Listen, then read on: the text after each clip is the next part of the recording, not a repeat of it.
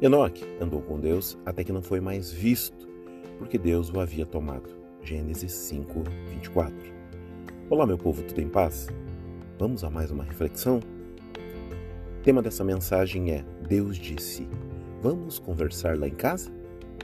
Dois Enoques, um filho de Caim, Gênesis 4, 17, de quem nada se sabe posteriormente. Outro, da linhagem de Sete, que em 365 anos de vida andou com Deus e por este motivo não foi mais visto, pois Deus o recolheu.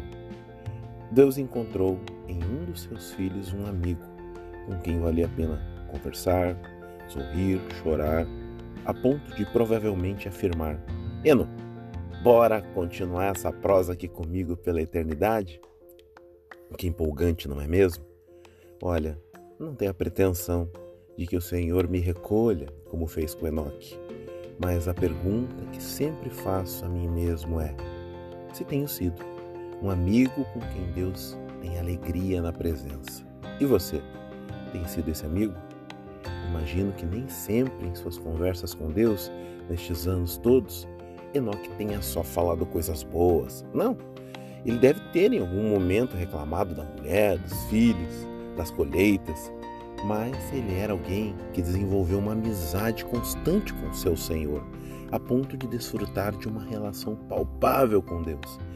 E é neste nosso desafio, nesta reflexão, lembrar que podemos ser amigos do Senhor e que Ele anseia por estes amigos, para juntos dele chorar pelos seus filhos que se perdem, procurar resgatar alguns e principalmente ter o seu lugar à mesa com Ele. Busquemos ser Enoque do Senhor.